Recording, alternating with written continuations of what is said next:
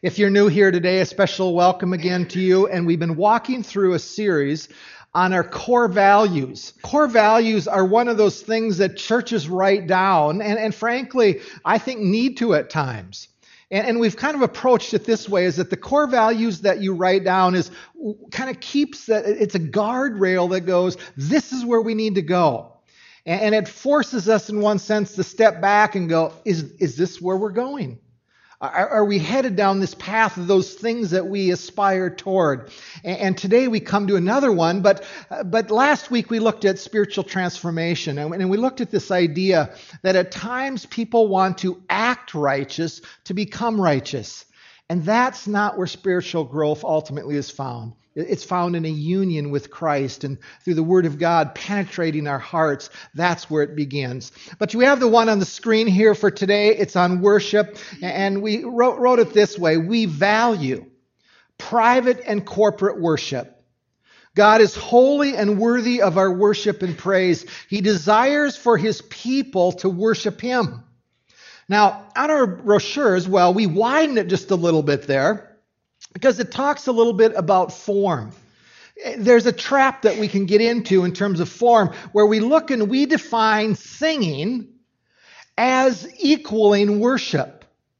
And I would argue it includes singing, but it's not limited to that in any particular way. And one step farther with music is that oftentimes we tend to go, the style of music that we prefer, that's really good worship music. And I think we got to be very cautious there of saying that there are certain styles, we elevate them, and one style is more spiritual than the other. So I don't think you can say that. God uses lots of different styles. When, when people oftentimes will ask, this is the most right way to do it, I go, well, how about Gregorian chants? Do we go back to that um, and begin to do that? No, uh, obviously not. Uh, I, I remember being in Kenya on a missions trip there, and we were participating in a, a, a Sunday morning in the worship that was taking place at that church, or a couple churches on Sunday. And their worship was very different than ours. Okay? They had rhythm that we don't have. They were clapping, they were moving, uh, they were swaying back and forth, even the kids at that point. And I'm going to have Larry come up and demonstrate the rhythm that you need here, but um, uh, it was different. I, I enjoyed it. it. It was good. But, but I think, again, there's the temptation again to go, well, it's just Sunday morning, the worship that we do, the singing, that's really worship. Because there's really, worship is wider than that. Matter of fact, when you think of worship, you also have to, to say that serving is also, and giving offerings is also worship. Matter of fact, in the giving of offerings, look at 1 Chronicles 16 29. It says this Ascribe to the Lord glory to his name, bring an offering, and come before him, worship the Lord in the splendor of holiness. See, when our hearts, when our attitudes are right, when we take the monies even that God has given to us and we drop them in that box out there uh, on the in the wall out there, it, you understand that can be an act of worship. See, see, we take and we view worship again in two narrow terms. I, I don't know if you realize there's actually seven Hebrew words for worship that's translated into the English, and only two of them have to do have to really have anything to do with music. Some of them means to bow down. Some of them means to raise their hands. Some means to kiss toward. Uh, all of those pieces are involved as well. But, but going farther, also serving. Do we recognize that serving even is an aspect as well? Let me put up Matthew chapter 4 on the, uh, on the screen here. This is one, an interesting one, and it has some overtures of worship as well. Look how it goes. Again, devil. This is the temptation of Christ. Took him to a very high mountain and showed him all the kingdoms of the world and their splendor. All this I will give you, he said, if you bow down and worship me. Now, notice the response of Jesus. Jesus said to him, Away with me, for it is written, Worship the Lord your God and serve him only. Jesus was connecting here worship and serving him because he understood what Satan was saying is that in inviting Jesus to worship him, it included a type of authority that he wanted Jesus to give him authority and to serve him. Folks, we worship when we serve Jesus. We worship as we serve the body of Christ. We worship when we're serving people out in the community, when it's in Jesus' name, when, when the attitudes of our heart are right. Uh, in the newsletter, um, I, I, don't know if you've had a chance to read that. I would, by the way, I'd really encourage you to read that. There's just a lot of information in there. It's a way to stay connected to know what's really what's taking place. But in there, there's an opportunity that we presented for a new ministry. And that new ministry is takes place on Wednesday night, and we are looking to actually provide a meal for kids and for some of the parents that are here and the workers that are here. We want to provide a meal here um, on Wednesday night. We need a team of about three people that might be willing to, to kind of take hold of that and, and, and go with that. But, but I'll say it this way. The act of serving that meal, cleaning up after that meal, do we recognize that that is as much of an act of worship as it is coming here on Sunday morning and singing praises to God? Do we believe that? Or we, do we value something more? Just we say it's only music. But maybe the broader question is do we value worship? is it taking place in numerous ways in our lives, both corporately and as individuals. So, as you came here this morning, was there any thought of going, I want to come and I want to worship the King? Or, or was it just kind of a, a stubborn, well, let me put a little cartoon. Well, look at Mr. Grumpy Pants. Look around. Is there any grumpy pants here today? see, see, do we come expecting to worship God? Uh, let me give you the main point for this morning. We are called to worship the triune God, and it is to be a delight and a duty. Now, I've said this before numerous times. Every one of us worships. Everyone here worships. Matter of fact, if you went to a restaurant after the service today and you looked around at all the other people that are sitting there, do you understand that every one of those, they are a worshiper? Even if they don't know Christ, they are a worshiper. But the question is, to whom are they giving their worship? Or to what are they giving their worship? See, that's the question in worship. Who? And as disciples of Christ, we are invited and commanded, even in a duty sense, to worship God only. Matter of fact, let me put some Ten Commandments, some of the speaking that was going on to Moses. Exodus chapter 20. Look how it's written here. He's talking to Moses, and God spoke all these words I am the Lord your God who brought you out of Egypt, out of the land of slavery. You shall have no other gods before me. What's he saying? God says, I alone am the one to be worshiped. And he goes on, You shall not make for yourself an image in the form of anything in heaven, above, or on the earth or in the waters below, you shall not bow down to them or worship them. For I, the Lord your God, am a jealous God, punishing the children for the sin of the parents to the third and the fourth generation of those who hate me, but showing love to thousand generations of those who love me and keep my commandments. See, we're called to worship God, not stuff, not other pieces. We're called to worship God. But I don't know if you you catch this. Worship is even connected to the fall of mankind. When mankind sinned, when they walked away, worship was included there. And if you even took one step back, you would see that worship is inherently built in to the first sin of all of creation. And it comes, let me show you this Isaiah chapter 14. The first sin was not Adam and Eve. We had a new program here, so it's kind of glitchy here a little bit in terms of, is that going back and forth? Let me read this. How you are fallen from heaven, O day star, son of dawn. How you are cut down to the ground, you who laid the nations low. You said in your heart, I will ascend to heaven above the stars of God. I will set my throne on high. I will sit on the mount of the assembly in the far reaches of the north. I will ascend above the heights of the clouds. I will make myself like the Most High. Now, this is about Lucifer. As he was turning away from God. See, he saw God and he was, God was being worshiped by his creation, but because of the deep love for himself, he wanted creation to worship him. He wanted to get worship just like God was getting worship. And understand this the lie in the garden, to be like God, ultimately comes into play there is that if we're like God, we can be worshiped like God.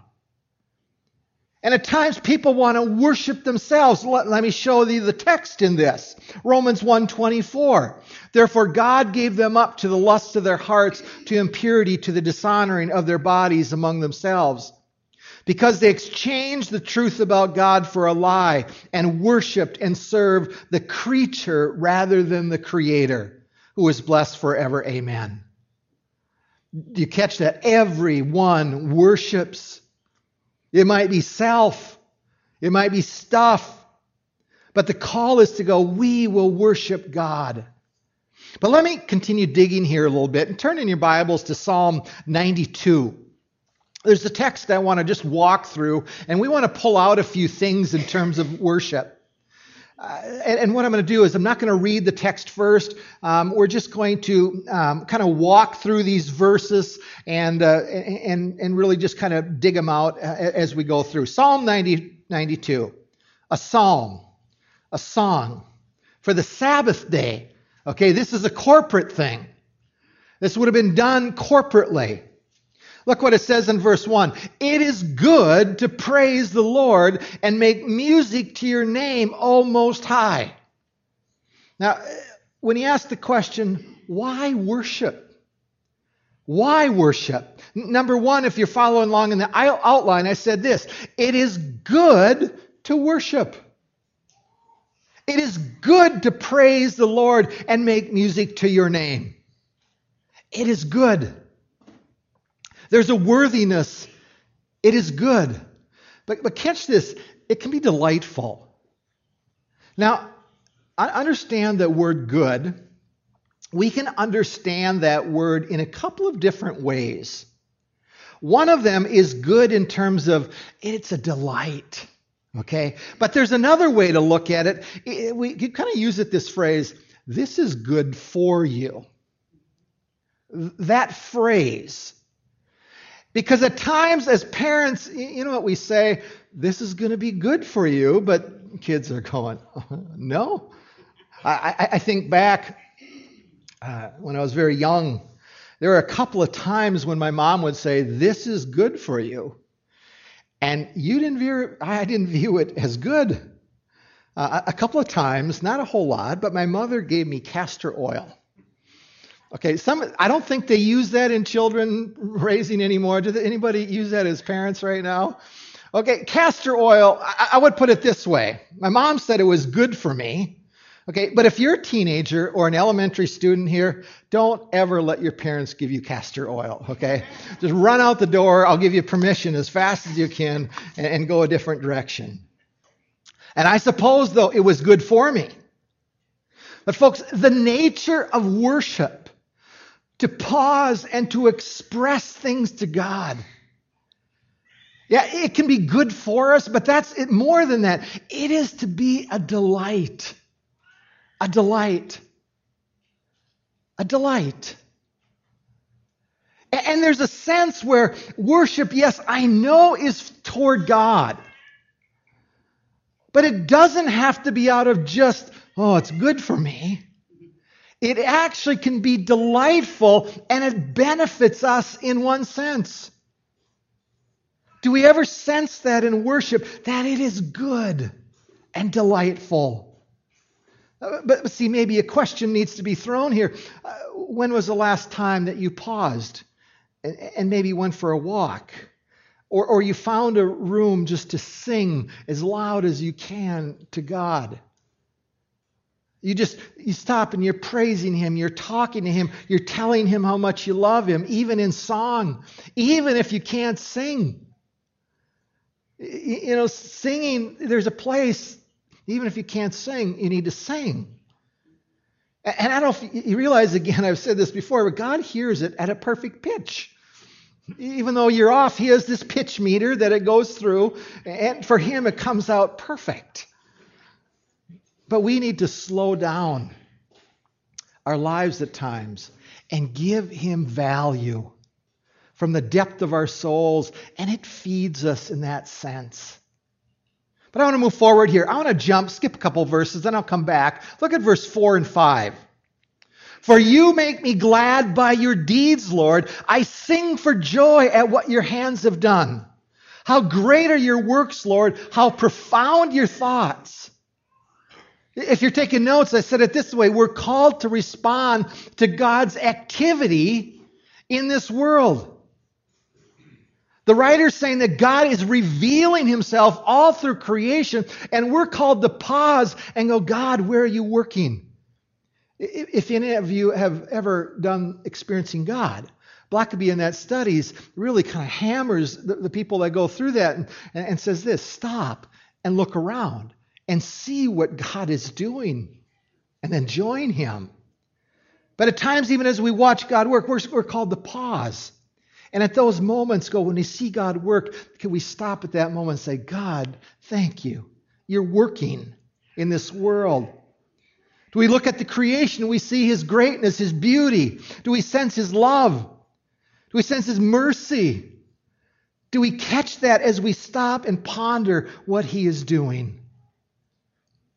And again, I think that question for us is do we slow down long enough to just watch and ponder that, uh, and just say, God, you're active. Would you reveal your activity to me? Let's keep going. Look at, I'm going to jump back now to 2 and 3. Look how it says here proclaiming. This is in the midst of corporate, proclaiming your love in the morning and your faithfulness at night to the music of the 10 string lyre and the, the melody of the harp.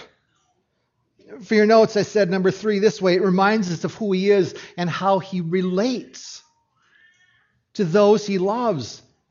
Folks, a couple terms there. He relates to us. See, worship calls back to his character. He's a God who relates, who gives relationship. Now, let me just pause and, and give a. I just need to go down an alley here and the issue of music. And he talks about being, using instruments, the melody of a harp, with that praise and that faithfulness, commenting about God. I think this is true. Uh, instruments were given to benefit our worship. I really do.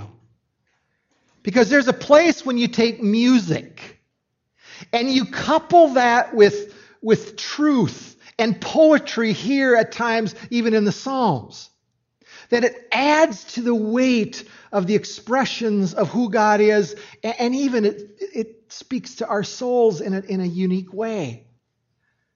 It forces us to slow down and think about God and how He relates. That's why I think music is important. See, music expresses things that I think we forget. And oftentimes, when you, when you think of even just people who don't know Christ, but they're singing about oftentimes about relationships, about people out there and, and loving people and whatever. You understand? It fits there. Now, if country music, I'm not sure that applies to country, okay, but they're talking about their dog and their broken relationship. Um, okay, for your country lovers, you're throwing spears at me right now, but that's all right. But there's a couple of relational components in this verse in 2. proclaiming your love in the morning and your faithfulness at night. So in your notes there, I said, we just, we need to remember his love. See, the psalmist here, he knew the character of God. God is a giver of love. He's a lover. And his faithfulness. You think of that quality, faithful. He doesn't abandon his people. He's a constant.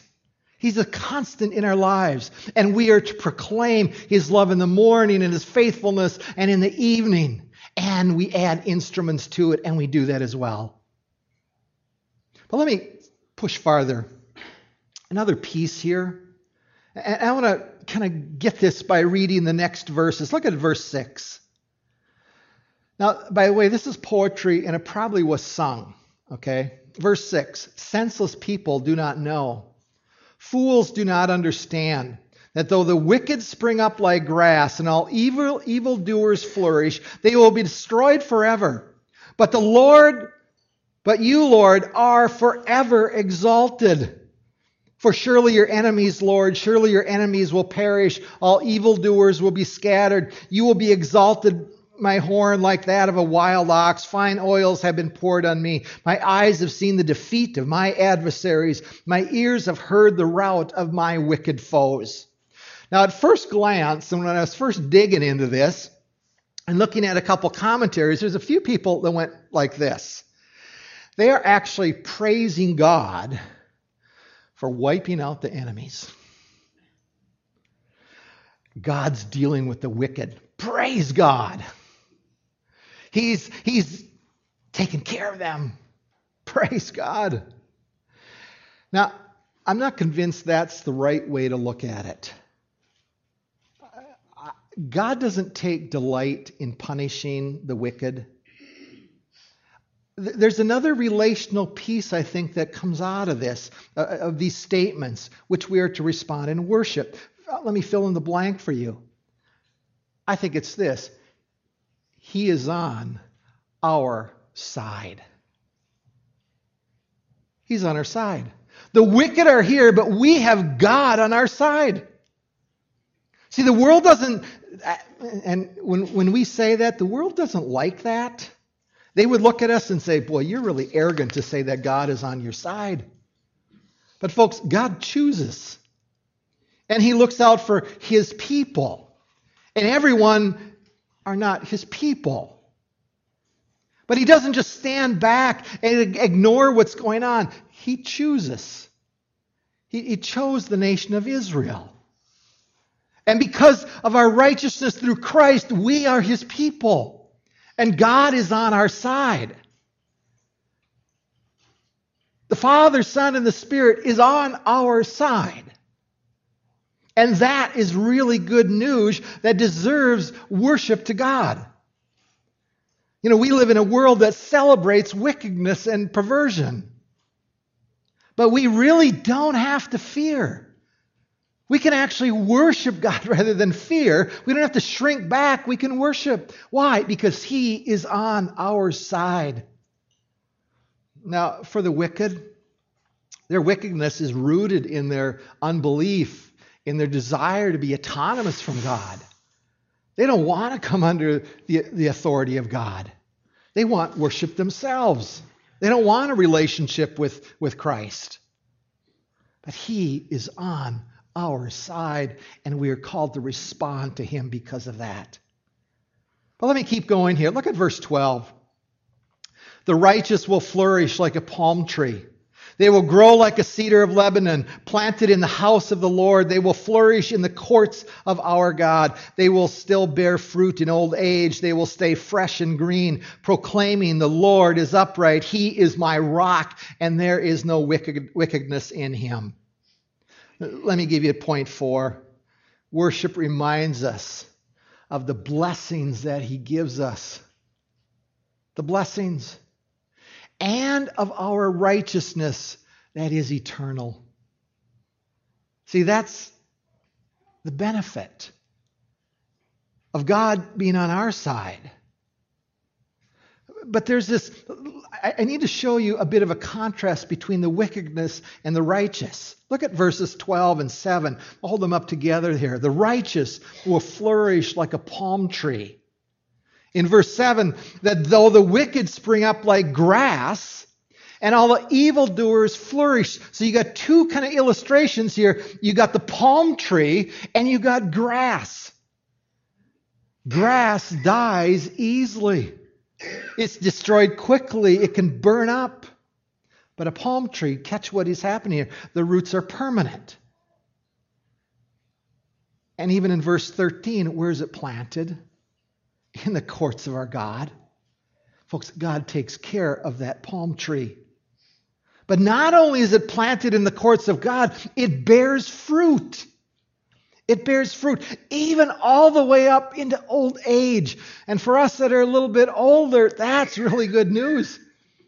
That fruit can come of our lives even as we get older. But it's because we're sustained by God, who is good. But the wicked, flaunting God, shaking their fists at God, wanting to be worshiped by themselves. They don't want to give any of their worship to God, they want it for themselves they're going to be burned up. God's going to deal with them. Maybe not now, but in the future when His time is right. See, we are called to remember the permanence of our righteousness in Christ, that we are in the courts of God, that He's the one that's planted us there. And the response to that should be celebration and worship from our hearts. But let me go down one path to finish here. What do you do when life is not working? When we stop and we compare and we see this happening and this, and, and it's not working for us, things aren't going like we like. Do you know the, the tension again at those times when it comes to worship? When, when it's not going well, we want to pull back from worshiping God. Oh, my life is so bad. How can I worship God? And I really think it's missing the point. At that point, if we aren't ever worshiping, the point becomes us and what's happening with us. See, worship turns our eyes and it causes us to see His grace and His goodness, His permanence, His faithfulness. It, it calls us to remember that He's His rock. He's, he's our rock in our lives, even when things are bad. Let me show you a verse from Job again. And I've had this up here before, once before. And I used this, I think, the last time we talked about worship, but it's such a powerful picture when things don't go well. Look how it goes. Job 118. He, he, things are not going well for Job. And when he was speaking, there came another and said, Your sons and your daughters were eating and drinking wine in their oldest brother's house. And behold, a great wind came across the wilderness and struck the four corners of the house, and it fell upon the young people, and they are dead. And I alone have escaped to tell you. You know, what would we do if somebody came running to us and said, Ken, Andy, and Bethany and their families are all, they died. How would I respond at that moment? Anger? Look at the response of Job, verse 20. Then Job arose and he tore his robe. Now, that picture, of that tearing of his robe again, is the idea of complete despair, anguish. He felt the pain in his life and he shaved his head. And he fell on the ground and he worshiped. And he said, Naked I came from my mother's womb, and naked shall I return. The Lord gave, and the Lord has taken away. Blessed be the name of the Lord. And in all this, Job did not sin or charge God with, with wrong. See, what was it that Job was able to say? Job, you've, you've, taken all of your family away. They're gone. They're out of the picture. And he responds by bowing before God and saying, God, I'm going to worship you. And I think it's this. He understood what that writer in Psalm talked about of God being the rock, the constant. That life wasn't ultimately about Him, but it was about God, the Father, the Son, Spirit. See, we have the we have the ability, if we are disciples of Christ, to actually worship even when times aren't going well. And we're called to that. We're called to that. See, when we gaze at Him, it begins to redirect our hearts toward Him. We start to look and see what He's done, His constancy, His love, His faithfulness, even if He removes some things from us. Here's how I'll close. I want to just to throw a challenge out to you, everyone here today. This week, how about taking a date with Jesus? Take your Bible, read some extended scriptures, look at some of the Psalms, but look and gaze to Him. See, as we do that and we start to do that on a regular basis, you understand that Jesus and spending time and worshiping our Father, the Son, and Spirit can be delightful. It feeds our souls. And he, and he works in us. He says, Ken, I'm constant. I'm your rock. So take a date. Make a date with Jesus this week. Spend some time with Him, even if you're in the midst of chaos and pain and discouragement. God will meet you, and you can still worship. Let's stand and pray.